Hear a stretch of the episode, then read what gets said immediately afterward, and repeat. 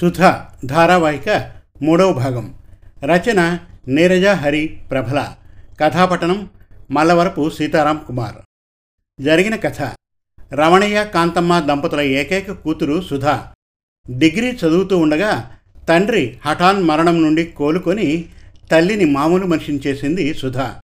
Classmate విజయ్తో పరిచయాన్ని అతని గతాన్ని గుర్తుకు చేసుకుంది. విజయ్ తండ్రి రాఘవరావుకు రేవతి వలన దీప పుట్టింది. విజయ్ దీపలు చక్కగా పెరిగి చక్కగా చదువుకుంటున్నారు. సుధా తన తండ్రిని తలుచుకుంటూ మంచి మార్కులతో డిగ్రీ పాస్ అయి ఏదైనా మంచి ఉద్యోగాన్ని సంపాదించాలి అని మనస్సులో అనుకుంది. ఇక సుధా ధారావాహిక మూడవ భాగం వినండి. సుధా కాలేజీ నుంచి వస్తూ ఉంటే విజయ్ కలిశాడు. ఇద్దరూ నడుస్తూ కాసేపు రాబోయే పరీక్షలు వాటికి ఎలా సన్నద్ధం కావాలో మాట్లాడుకున్నారు. ఇద్దరూ తమ తమ ఇళ్ళకు వెళ్ళారు. విజయ్ ఇంటికి వెళ్ళేటప్పటికీ రాఘవరావు గారు వరండాలో హడావిడిగా తిరుగుతూ కనిపించారు. ఆయన ముఖం చాలా ఆందోళనగా ఉంది. విజయ్ ఆయన దగ్గరగా వెళ్ళి ఏంటి నాన్న అలా ఉన్నారు? ఏమైంది? అని అడిగాడు.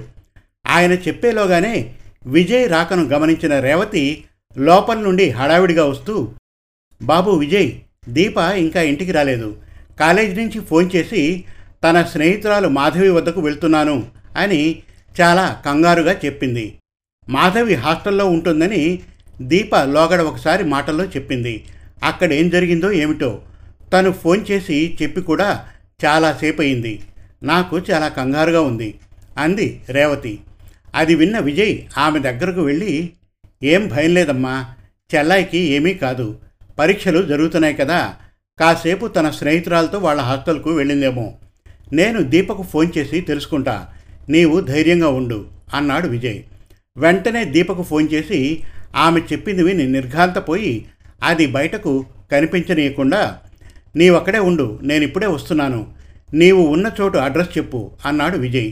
దీప చెప్పగానే అతను ఫోన్ పెట్టేశాడు. జరిగిందేంటో తెలియక విజయ్ వైపు చూస్తూ ఉన్న తల్లిదండ్రులకు ఏం లేదు దీప క్షేమంగా మాధవి వద్ద ఉంది నేను వెళ్ళి దీపను తీసుకుని వస్తాను.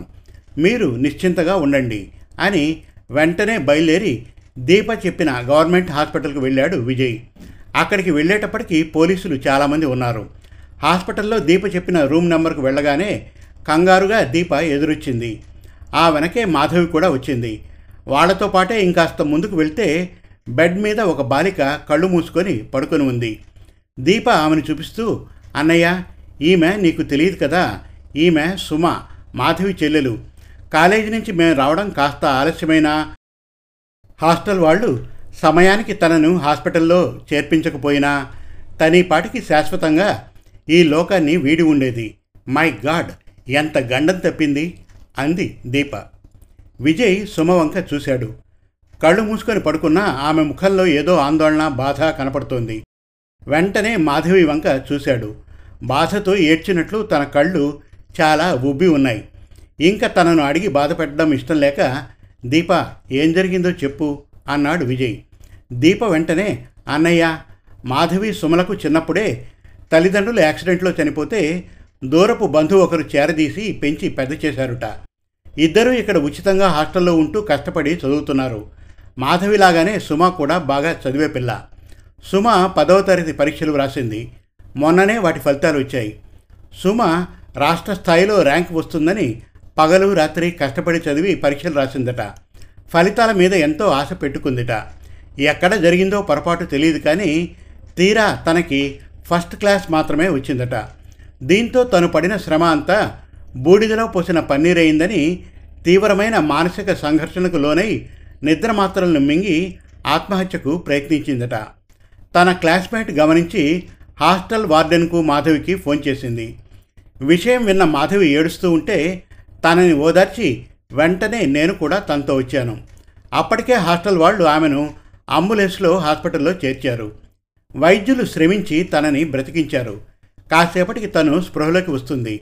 ప్రమాదం తప్పింది అన్నారు డాక్టర్లు. పోలీసులు కేసు నమోదు చేసుకున్నారు అంది దీప. కాసేపటికి సుమకి స్పృహ వచ్చి కళ్ళు తెరవగా మాధవి దీప ఆమెకి దగ్గరగా వెళ్ళారు. మాధవి సుమకు విజయ్ను పరిచయం చేసింది. విజయ్ ఆమె వద్దకు వెళ్ళి కూర్చొని చూడు సుమా అంతా విన్నాను. నేను నీకు అన్నయ్య లాంటి వాడిని. నాకు దీపయంతో ఇక నుంచి మీరిద్దరూ అంతే. పరీక్షల్లో ర్యాంక్ రాకపోతే ఏమైంది? మరలా పరీక్షలు రాయొచ్చు. ర్యాంక్ రాలేదని విలువైన జీవితాన్ని కోల్పోతామా? ప్రతి సమస్యకు చావొక్కటే మార్గం అనుకుంటే ఈ భూమి మీద ఎవరూ మిగలరు. ఇంకెప్పుడు ఎలాంటి అఘాయిత్యం చేయనని నాకు మాటివ్వు అని అనునయంగా ఓదార్చి సుమకి ధైర్యం చెప్పాడు. తర్వాత డాక్టర్లతో పోలీసులతో మాట్లాడి కష్టపడి వాళ్ళని ఒప్పించి కేసు లేకుండా చేశాడు. వాళ్ళ ముగ్గురిని తనింటికి తీసుకొచ్చాడు. ఇంకా ఉంది. సుధా ధారావాహిక నాలుగవ భాగం త్వరలో.